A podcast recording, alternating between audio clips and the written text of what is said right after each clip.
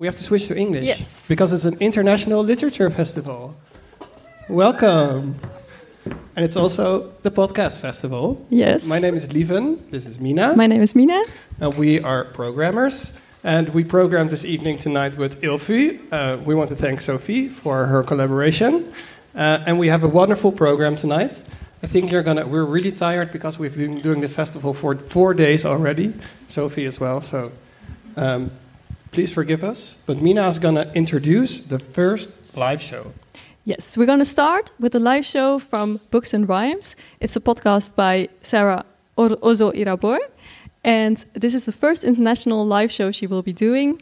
Um, her guests will be two uh, famous, I would say, uh, podcast producers from the Netherlands, um, Mariam, Es- Elmaslouhi and Ebise Rao. They are from the Dipsaus podcast.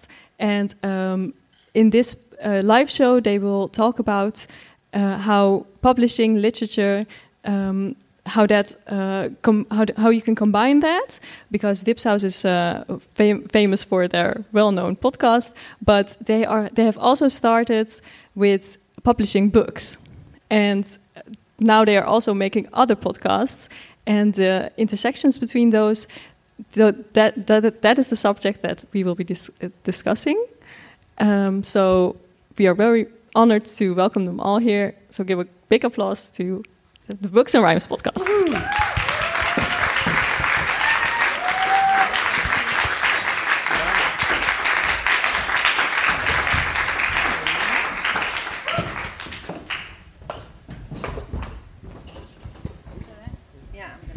Hello, fabulous people. Can you hear me? Hello. Very good evening to you all. How are you? Hello. Okay, you're going to have a really exciting show today, so I want some, you know, energy, pizzazz. Hello. Hello. Thank you. so we're very excited. Well, it's an honor to be kicking off today's event. Woohoo! And so our guests are Ebise Wajiraro and Miriam, Mariam from Dipsaus podcast. So give them a very warm welcome, please. Warm welcome, warm welcome. Hello. So, now uh, briefly about my podcast. So, Books and Rhymes, the podcast, I invite guests to pair books with songs or albums that spark the same emotional connection. So, basically, today you are going to learn about Dipsaus podcast, Dipsaus books, Ebise and Mariam through their selection of music. Okay? And so, a brief information about Dipsaus books. Dipsaus books was founded in 2019. They published three books. Three, not one, two, or not one or two, three books in, in 2020, in the middle of the panini, or people call it pandemic, but I say panini. You know, you're at home just like pressed with corona. They published three books, and I'm going to call the titles. The first book they published was The Goede Immigrant. Yes. Oh, well done. hello. Well done. Dutch pronunciation. Hi. The second book was the Dutch translation of Audre Lorde's Sister Outsider. The third book is Afro Lit. Um, I'm going to say the subtitle in English. Afro Lit Modern Literature from the African Diaspora, published in 2020. And they have a forthcoming book due for publication in 2021 De Goede Mama. Yes, it's a spin off of uh, The Goede Immigrant. Okay, so four books in less than 12 months. So could we Yeah. please just give them all the applause? like, if we were on a stage, I'd say take a bow. Just take a bow, take a bow, take a bow, take a bow. so now we're going to go straight into conversation. Now, let me say, Mariam, and I have to mention that there is a third Dipsaus presenter, Anisha. Yes, who we miss you. not here today. yeah. Okay. So I asked the both of you to pick a song that articulates the philosophy that undergirds your work as a publisher. And you're going to tell us how you came up with your songs. So, did you pick your songs collectively or individually? And if you picked individually, which songs did you pick? I'm going to play the excerpt for you so you can hear the songs as well. So, over to you. Um, we we were actually on a Zoom meeting when we were working on this when you sent us the question, and we it was like it was organic and it was natural, but we did pick it individually. Yeah. I think like most of the stuff that we do, we do it collectively. Like we rarely answer emails even you know by ourselves we need a zoom meeting of 15 minutes to send like an email we we like to support each other with you know it's it's it's also a piece of art sometimes so we ha- we had to answer your email um, because it was on the list and we'd like to do that collectively. And at first we were like, how do we do this? We just listen to songs, you know? Uh, but then we figured it out together, yeah. Yeah, pretty quickly. Okay, so you selected songs individually. Now, Ebise, which song did you pick? Uh, but the book I picked for the question that you asked about that the philosophy that undergirds is that the right pronunciation? Uh, my the way I work as a publisher was Missy Elliott's classic "She's a Bitch." I'm going to play the song, and then you're going to tell us which book you paired it with and why that book. So, the song that you're, the excerpt of the song you're about to hear right now is "She's a Bitch" by Missy Elliott. Oh, oh. okay. Sorry, did not. First mistake in the live show. Connect your AV. I'm going to play the song now for you to listen, for you to listen to.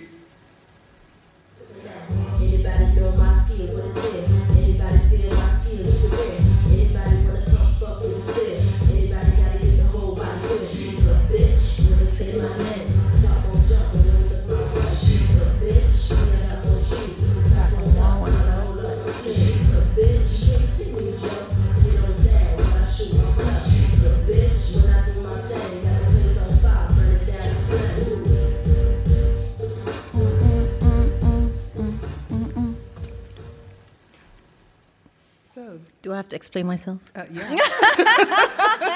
Do I have to explain my choices? choices that were made in private? No. Okay. I think um, the B word was repeated multiple Yeah. times in that song. Um, I think it has to do with uh, it, it was certainly the way I was feeling at that moment, but also it kind of I think captures how I personally uh, how do you say it how do how I, how I navigate the Dutch publishing industry, which is quite violent, if I may say. I've been in the publishing world now for over 20 years now. It's almost 20 years.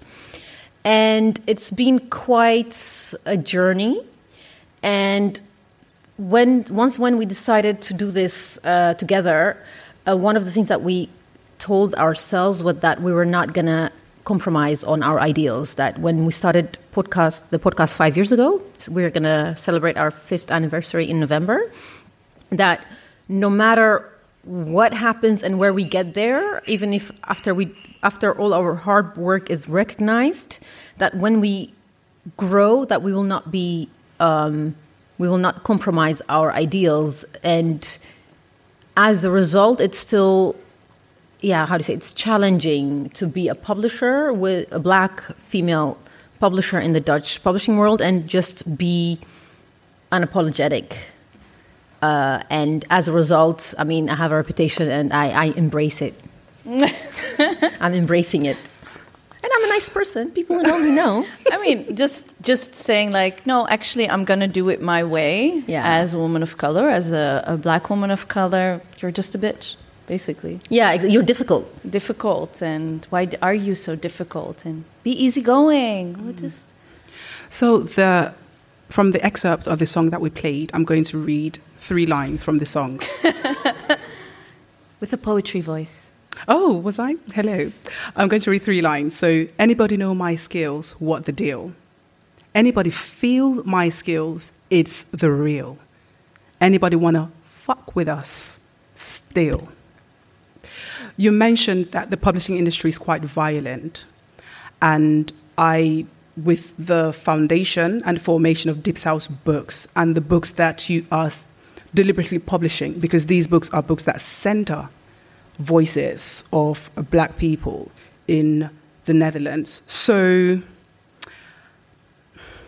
if assuming, and I am, yes, if assuming, and I know I'm using assuming to be kind, if assuming that the Dutch publishing industry is not kind and welcoming to um, black voices and accommodating to black voices, how do you mitigate the violence that you encounter especially now that you're deliberately centering voices I of black writers. You know, if it is violent, then for want of a better word, why would you deliberately instigate violence upon yourself? What is the the reason, your raison d'être in founding? But the thing is, Ipsos uh, I think once we started out on this journey to do it together, so to, to do the work on our own terms, we have a really good partnership with uh, Uitgeverij Pluim, which we're very uh, glad to have actually, set, how do you say it, to work with them.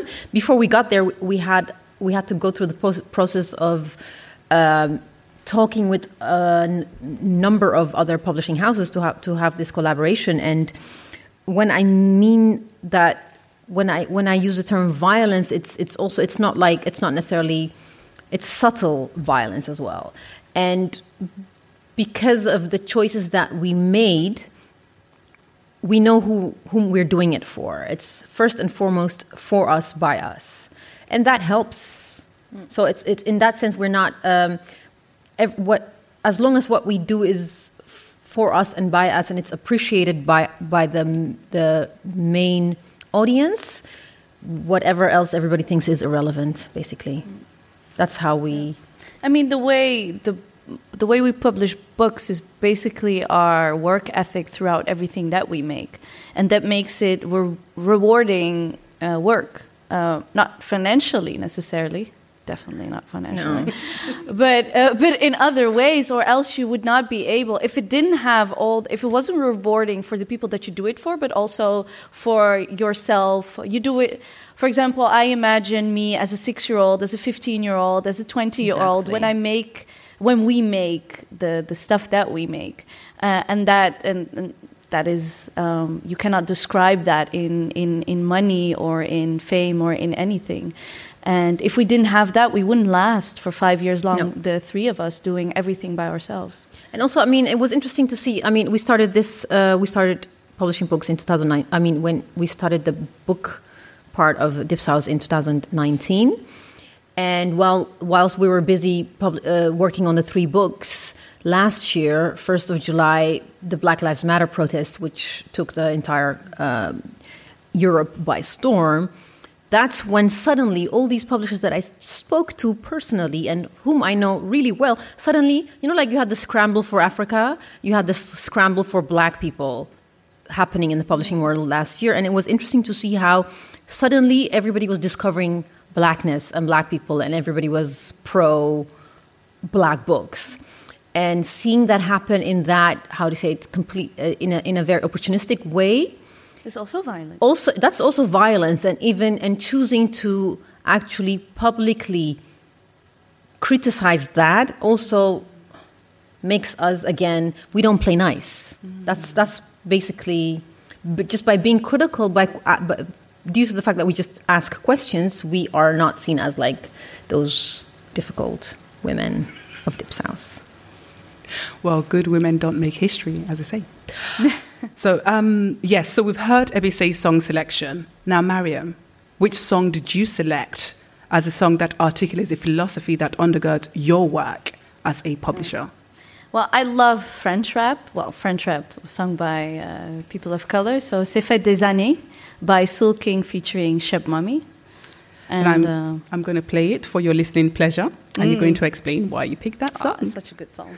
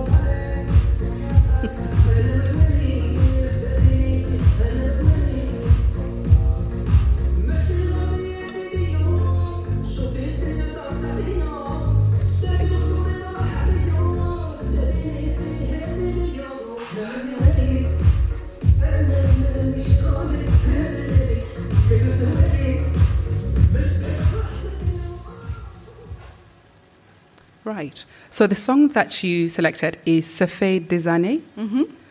by Soolking, and it is a dual.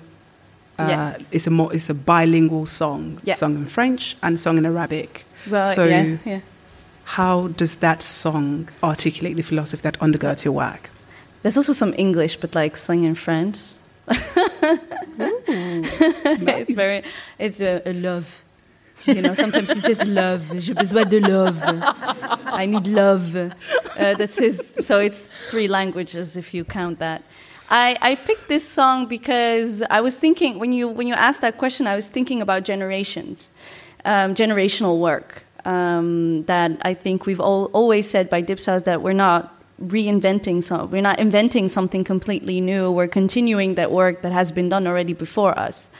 Um, it's not the first time that women of color who live in the Netherlands have collected together. Even here in Utrecht, feminists of color have collected together and, you know, wrote pamphlets, wrote books, wrote. So, Soolking is this French Algerian singer um, who's, I think, uh, is popular in the last five years, and Cheb Mami I know from the 90s, uh, from his little mixtapes, and he's from Algeria, so he's an Algerian singer from, you know, he used to sing when he was 12 years old at weddings. Um, and I like that Soolking collaborated with Cheb Mami to, to sing about fait des années, it's like it has, uh, years have passed. Um, and they sing about, you know, years have passed, flowers have Wilted. wilted, uh, but we're still here and we're still besoin de love, um, but also besoin de money. Um, and I like I like that Soolking, who's a very like nowadays a very popular uh, singer, but still has in mind the the uh, Cheb Mami, who you know a little bit in it was he stood a little bit in the shadow of Cheb Khaled because Cheb Mami really just stayed for the North African um, audiences. Um, so he didn't like do the fusion stuff. Uh, he did some fusion stuff, but mostly with Egyptian singers, and one with Sting. Don't listen to that song; it's horrible. he did one with Sting, where Sting tries to sing Arabic. No, I hope Cheb Mami got a lot of money um, from that. So I like, but also Soolking. He did like um, I, here in the Netherlands we have 101 bars, for example, and there it's called like uh, Planet Rap. And Soolking br- brought like all these guys from his quartier, from his. I showed it to you. Yeah, Abise has now like. Uh, he don't forget. So that Soolking really, when I listen to his music, all that says there is don't forget where you're from and don't forget where you're going to. Um, but also, I like that when he fuses, he, he does like with Algerian singers, with um, a Albanian singer, um, I, and that is, and I think that is how we work as well. Yeah. Um, us three are from three different generations. Um, we like to work with people who, for example, never have written, you know, so we also think about the future of literature here in the Netherlands, but we also don't forget the, the women, uh, the women of color who came before us. And that came in the song of Besoin de Money. Now, speaking of not forgetting where you came from and also um, bridging the past to the present, I asked you, as Dipsaus, to pick a book, or rather, I ask you which book and author directly or indirectly inspired you to start a publishing house paired with a song that conveys either the spirit of the book and or so many and or ors and or the book's influence on the choices you make in navigating the publishing industry. Now, let me say, Um, which song did you pick? I think uh, I had to think. No, I didn't have to think hard about this one because uh, I think it was 2018 or 19 when um, the New Daughters of Africa was launched in, uh, in London, and I was there for the London Book Fair, and I went.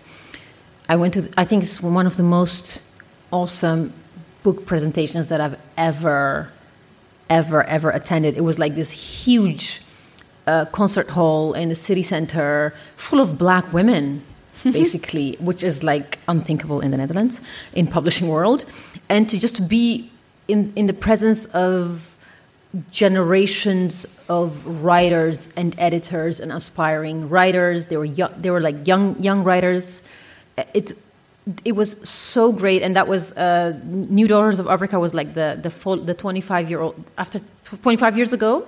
Margaret Bur- Busby, she's the first black editor in the UK. Correct me if I'm wrong. First black publisher. Publisher, and the yeah. youngest person to start a publishing Yeah. house in the UK. Yeah, and she's a Ghanaian-born uh, British editor. She edited 25 years ago, now 27 years ago, she edited The Daughters of Africa. It's an anthology of uh, women writing from the African continent, but then also the, including the diaspora. It's like a very thick book. I could find a, a secondhand copy somewhere. I was so lucky to have it. And then the 25 year anniversary, which was also, I think it was over, I don't know, 600 pages, very thin ones. Yes, it's about um, New Daughters of Africa features over 200 Yeah. black women from across Yeah. the world. Yeah, and that was I was like, if she could, if she did it in the seventies, why can't I do it now? Basically, so it's, she's definitely an inspiration. And the song that you picked. And the song that I picked is uh, people. Some some people here in the audience know I don't have much with uh, Beyonce, but I love Destiny's Child. I love love love. It's Independent Woman. It's also the song that I oh.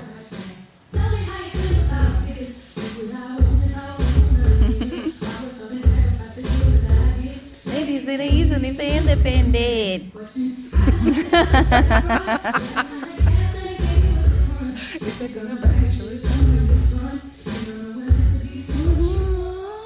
Shoes on my feet, I bought it. it's also, funnily enough, last year, whilst I was editing uh, the the Goede Immigrant, usually I have like a couple of songs that I put on repeat while I'm editing one text. I need to hear one song over and over over again, and this was actually one of the songs that I was playing over and over again. So, and I mean, the song speaks for itself. It's Destiny's. It's three women. It's Dipsaus.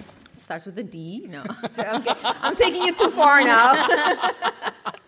I'm Michelle, but I know how to twerk. Hey, you don't fall. yeah, I have better knees. So, um, Mariam, which song did you pick? So, I'm going to repeat the question. So, because it's quite a long question, but it's an important one as well. So, I said, which book and author directly or indirectly inspired you to start a publishing house paired with a song that conveys either the spirit of the book and or the book's influence on the choices you make in navigating the publishing space? And you picked. I pick, I thought this one was actually complicated for for me, um, and I think that has to do with some that that I feel like there are multiple identities that I carry with me everywhere, and for this one I picked another identity that was so important to me is that, that I'm, I'm a Muslim woman.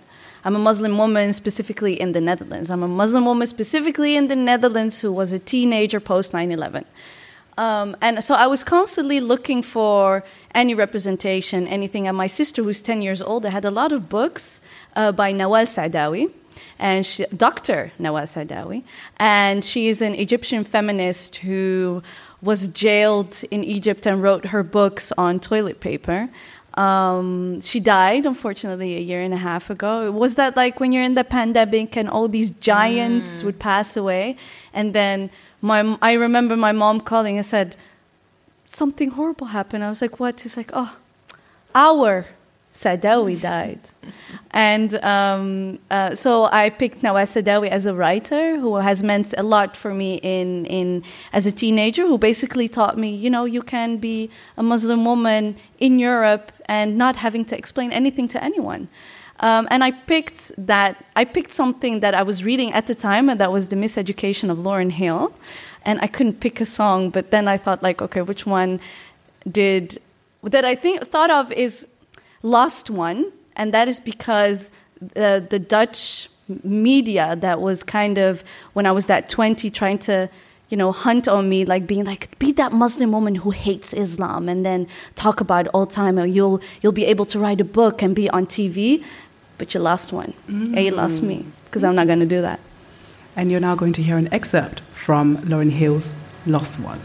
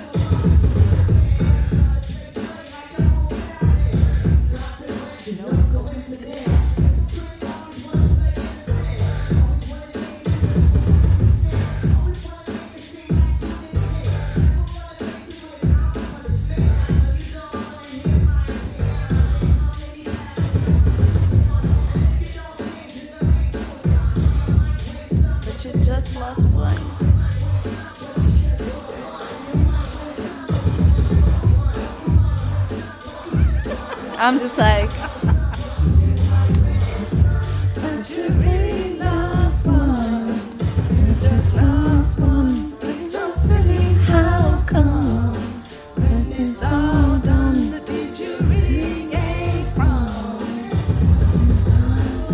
It's so silly. How come? No, no, no, no. You didn't hear that. You didn't hear that. Just erase, We're erase, dance erase. later on, huh? Are you guys ready? Are you guys ready? I was too busy bopping to actually funny. stop. So I'm going to read the lyrics for Lost One to you because I think the lyrics are so powerful mm. and I, I, it's something to really see. Hopefully, it's transcribed. So the excerpt that was played, the lyrics are Now, now, how come your talk turned cold? Gain the whole world for the price of your soul. Trying to grab hold of what you can't control. Now you all floss, what a sight to behold. Wisdom is better than silver and gold. I was hopeless, now I'm more hopeful. Every man wants to act like he's exempt, need to get down on his knee and repent. Can't slick talk on the day of judgment. Your movement similar to a serpent. It's a snake. You know? Try to play straight how your whole style bent. Consequence is no coincidence. Ow, ow. Mm, amen. Amen. Yes. So the question is how have these books how have they influenced the choices you make in navigating the publishing industry? Me? No. Both of you. And your song I know your song You chose the selections are like song. You musical talk. Well, I think what, like I kind of explained, is that, and also what Abise said, is staying close to yourself. You know, don't sell your. It's also basically what Lauryn says. Don't don't sell your soul, who you are, your identity, because there's power in that. Telling your story, how you like it, with the words you want.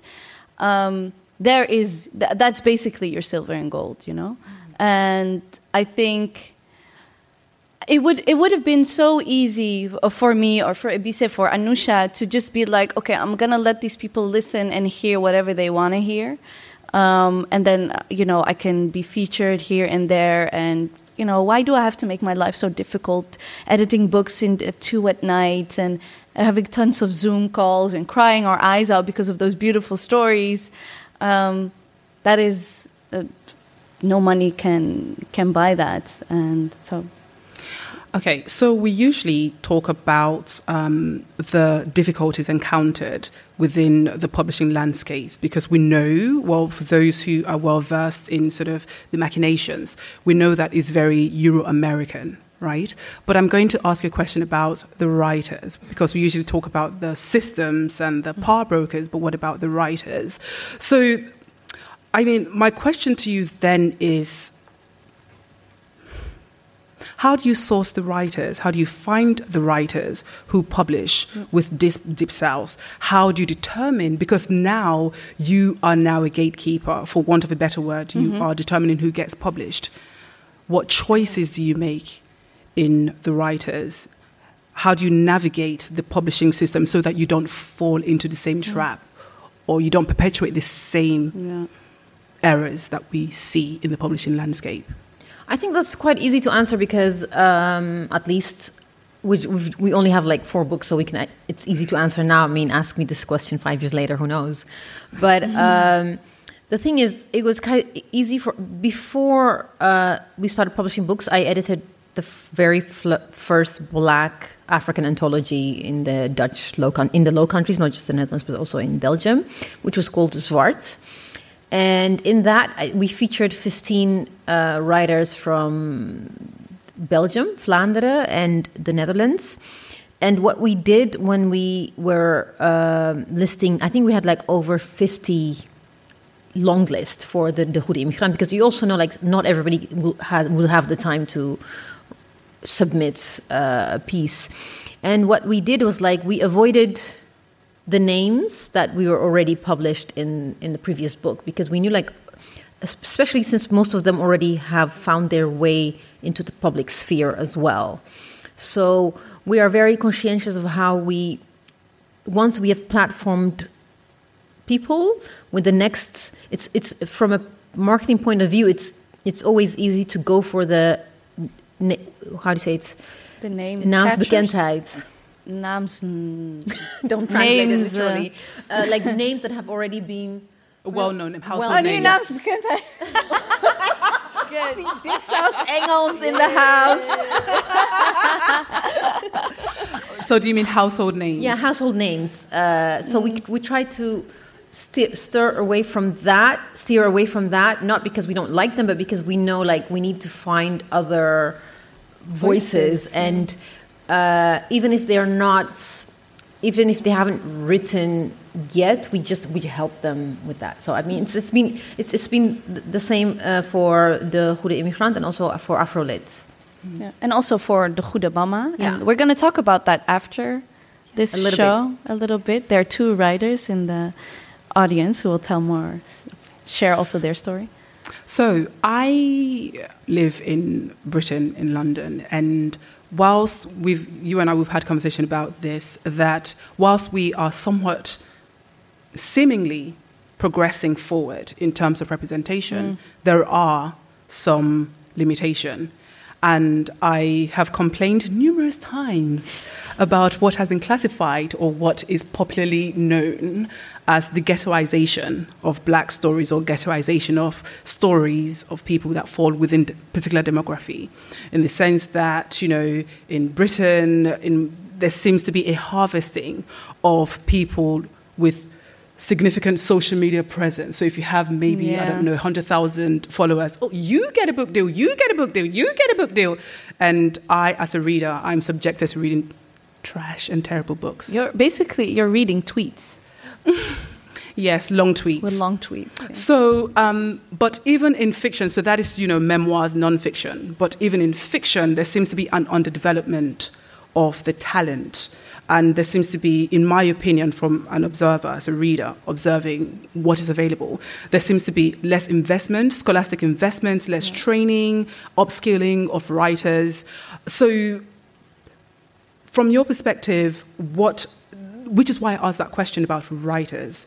How do you determine which writers are published, which you've answered? But then, what are, if a writer were to approach, or if a writer is in the audience or listening to this podcast and thinking, I really would like to be published by a black owned um, publishing house or a publishing house that specifically is, is centered and is, in, is, is, um, is cognizant of the intricacies of my story I want to be published by them. Mm. What are what would be your advice to them, and how can they best be published by Dipsaus Books? I mean, it's it is again as you said. Um, it's we are building something from scratch here. So what the the tools that we have in the Dutch publishing industry is very limited. So and there's so much we can do as a publishing house. We can't do everything but what we're trying to do for example there's this writer that um, who came to me and who wants to write a book but he's not there yet. So what i did was like i uh, after discussing it with mariam and anusha we through institution instelling Stichting. I love it how you look at me for foundation. English. I'm just like you want it in I, Arabic, I, I, French. You know, I'm very tired because I had this wedding yesterday, and I'm my brother tired. got married. yeah, so we're a bit like it was really it was wonderful. We're and slow. yeah, we're a bit slow today, and um, there's this uh, foundation that helps aspiring writers. They, what is it called? Um, oh my god! wait, wait, wait, wait! I think I know. Uh, no, I lost The Nieuwe Garde. Yes. Love you guys. Hi, Ruth. the Nieuwe Garde.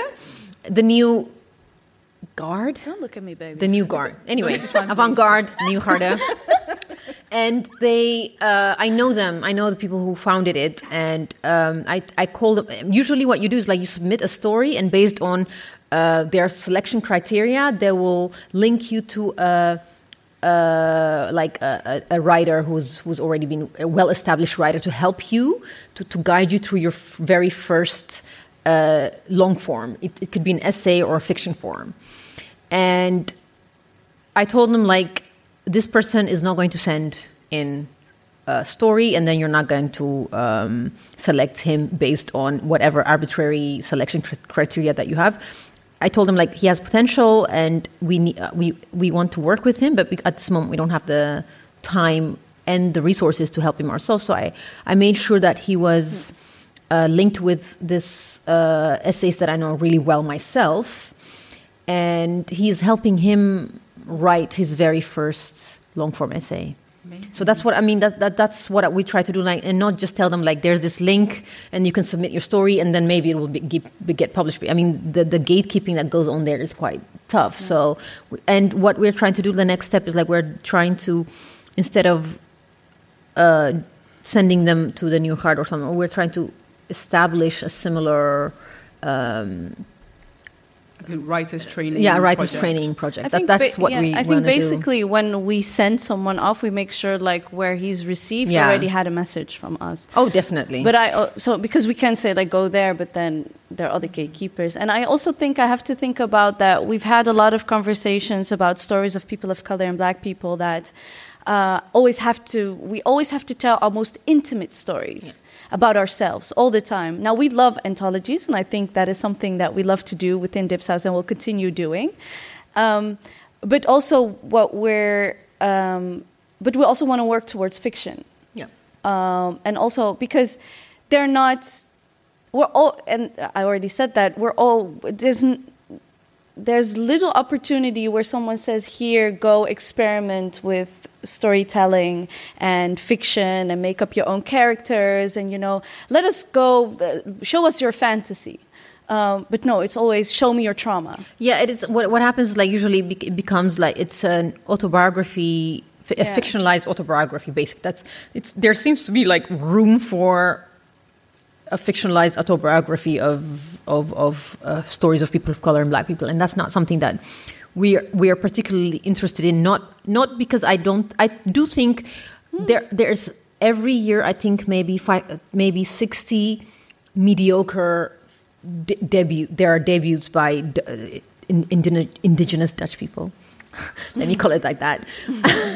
I mean, every year it's like the same story over and over again. They, they do get the chance to to to uh, write books and fail and write again and yeah. like we, it can fail upwards yeah they can fail upwards whereas there's only one chance for people like us and then if, it if it's not a hit they just leave you alone and they'll go yeah. for the next the next big thing with 20,000 followers that's how, what happens usually and again i do think like i i do think people should i think i'm all for uh, how do you say it representation also means mediocrity mediocrity so i think mm. black and brown people should also be allowed to be mediocre in the Dutch publishing world.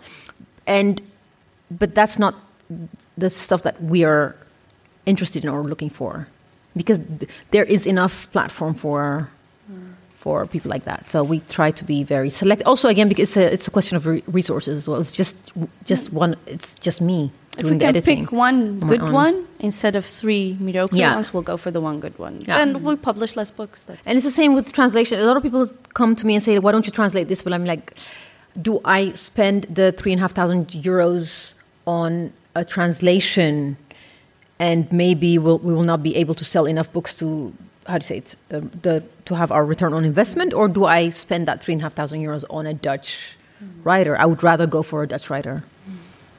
And also is you know the dominance of English speakers yeah, in the literary absolutely. space. So I yeah. think that you know you are doing and also work. even there, what, what I like to the scramble for Africa in American and UK publishing. It's just it's wild.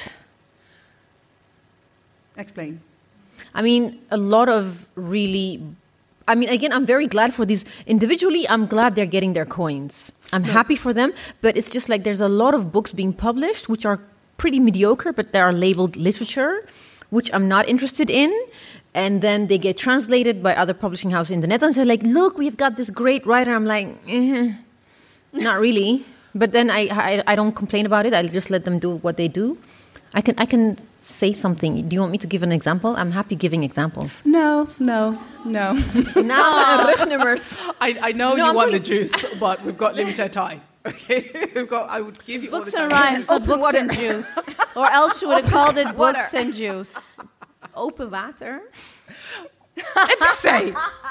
So, um, Really okay. a terrible book. The point that well, that's subjective. You know, there are people who it's it's, it's open water is a polarizing books. There are those who love it and those who do not like it. So it's it's um, if you are interested or intrigued, the author is Caleb Azuma Nelson.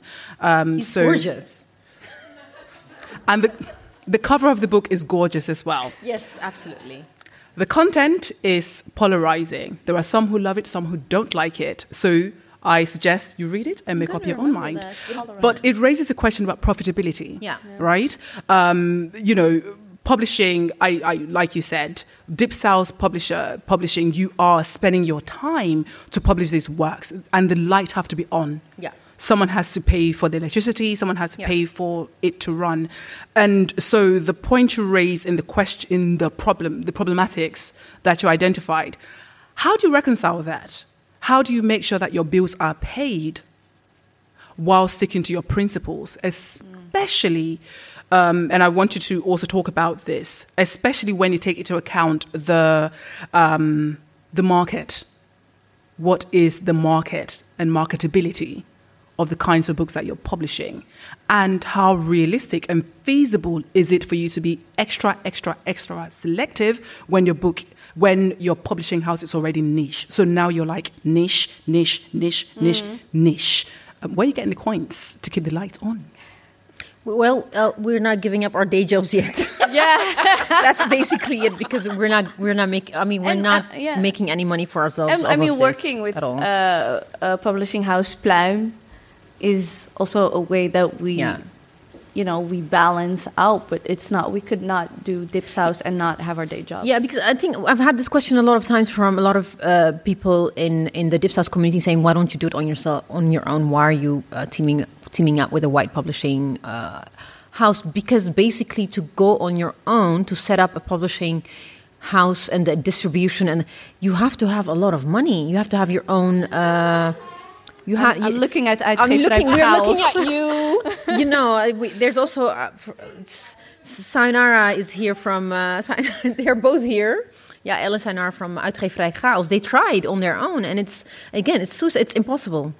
It's impossible to do. You have to crowdfund for every book that you're going to publish, and it's just the the market is so tiny that we need to find partnerships with other. Uh, publishing houses which we who how do you say it? If it has to be a match obviously so we're not going to give up our day jobs yet but i must say that we're also we're very uh, patient Yeah. that we know that we're building something and we know that we will have that bestseller sooner than you think From your lips to God's ears. yes So the next, so we only have 10 minutes Yeah. left, so we've got to reach through.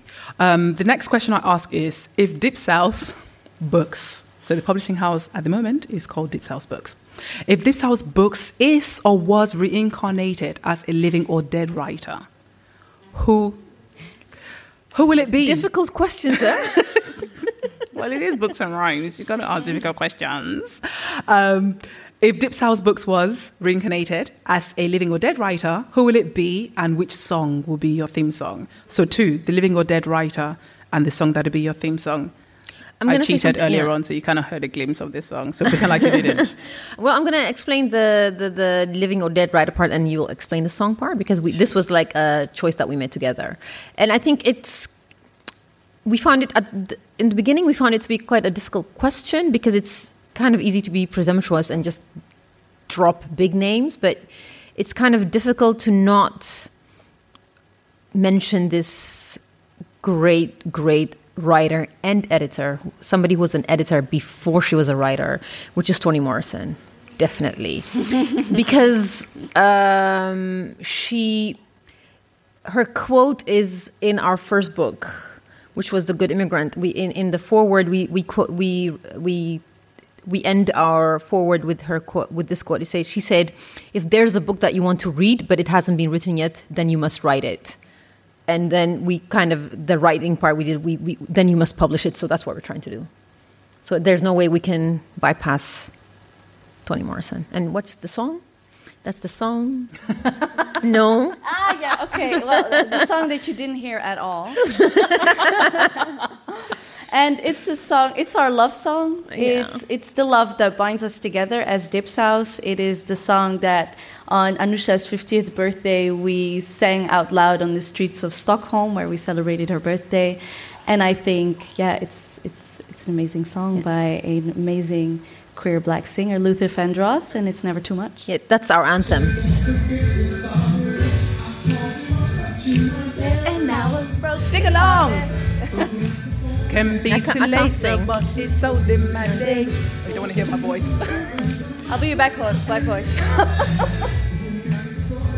to hustle for another dollar. I'd rather be with you because You make my heart scream and holler. Love is a gamble, and I'm so glad that I am winning. And if this is only the beginning. Let's go! Oh, my love. hey. A thousand kisses from you is never enough. If you know not, sing along! And I just don't want to stop.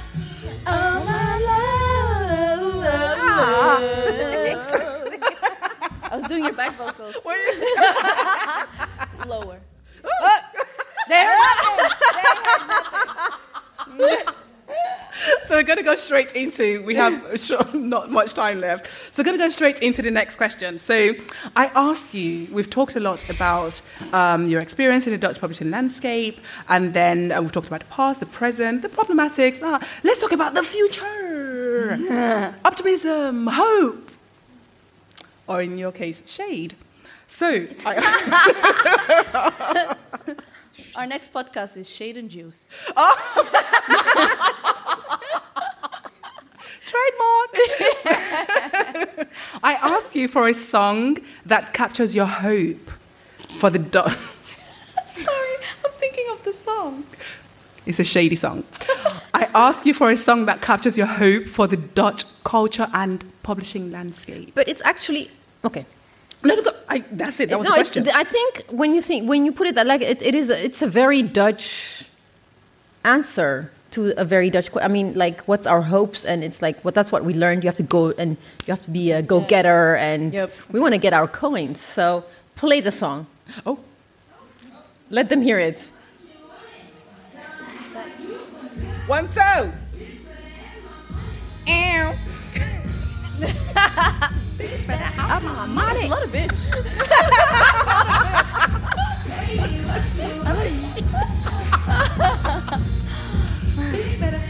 Bitch better have my. Money. Bitch better have my. Bitch better have my money. So we basically, we basically want to become a billionaire, just like Rihanna. Yeah, exactly. So we began. The first song was "She's a Bitch." The last song is "Bitch Better Have My Money." Yeah. What are you trying to tell us? No, but I think I mean one of the I have like a piece of the lyrics that I um, printed out. She at some point she says, "Please don't call me on my bluff. I cannot rap, so I'm not even going to pretend. Pay me what you owe me. I think we're owed. I think I thi- I do actually think, especially since what happened. There was this. Uh, there was a panel discussion on. Uh, translating black books in the Netherlands, uh, books by black writers in America and the Netherlands, which was organized by this podium and uh, us being the, the being the one to have how do you say it uh, who, who who put this whole translation of uh, how do you say I don't want to use the word the N word I mean, tra- Dutch translation and, uh, and, and words in this country, it's quite messy. And we put the discussion and the debate around this was started at Dipsaus. Guess who they did not invite at the Dipsaus. table? Oh. Dipsaus. So wait, okay. So there's this, this what's happening, there's this extractive uh, mechanism going on at the moment in Dutch publishing where they, everybody's looking at what we're doing but they are trying to kind of. I mean, it's fine that they're that we're inspiring them. It's basically To be doing, better. It's basically doing intellectual labor, Yeah. labor, and not getting a seat at the. Okay, so just to be explicit in understanding, we're talking about Yeah. the the N word. Yeah. The histo- Do we know the N word we're talking about? Okay, all right then, no need.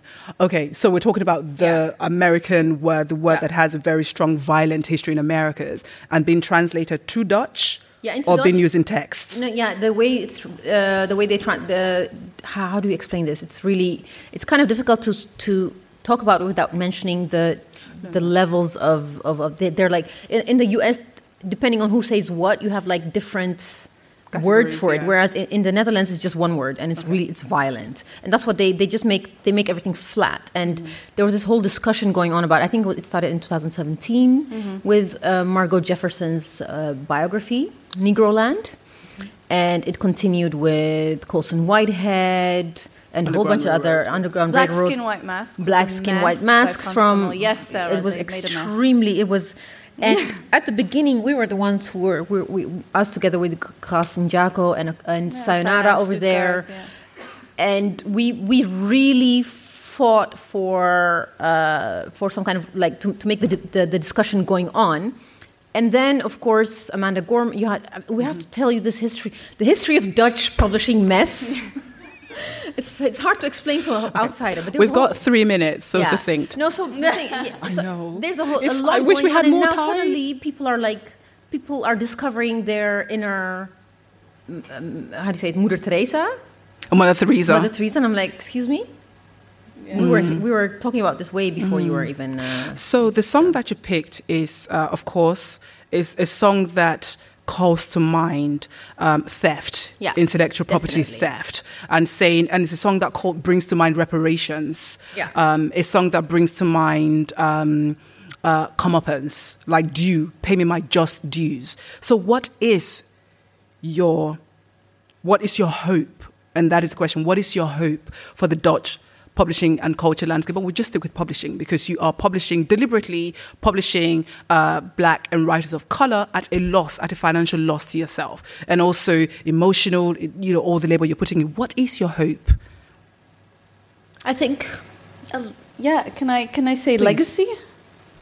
That if that even if people don't like massively read the books now, that you know because everything happens 20 years later here in the Netherlands, so that in 20 years, teenagers you know will uh, will find a translation translated a sister outsider that they can read. That they can find in the Goede Immigrant in their lab- library and and read it, or that Afro Lit is integrated in the curriculum. So, I think, and like Abise said, we know what we're doing will not be fully embraced right now, but we just know that it's going to happen in in ten years. So, um, it's. I hope, yeah, I want a legacy. On that note, thank you, Ebise, thank you, Now Mariam, for your time. And I'm going to end with um, the song we started with. Could we give them a, a, a round of applause for their time? Thank you. Thank you, Sarah. Thank you all so much. And support Dipsaus, buy their books, okay? Thank you, thank you. thank you all.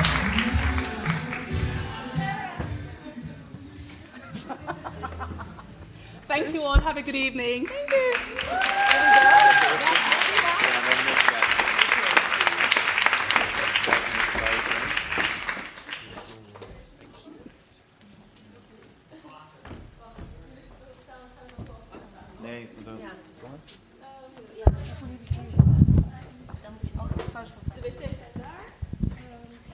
Uh, oh, oh, yeah, thanks. Or should I talk in English? I, I just remembered. But I think everyone here is Dutch speaking. So uh, we just have a short break of five minutes.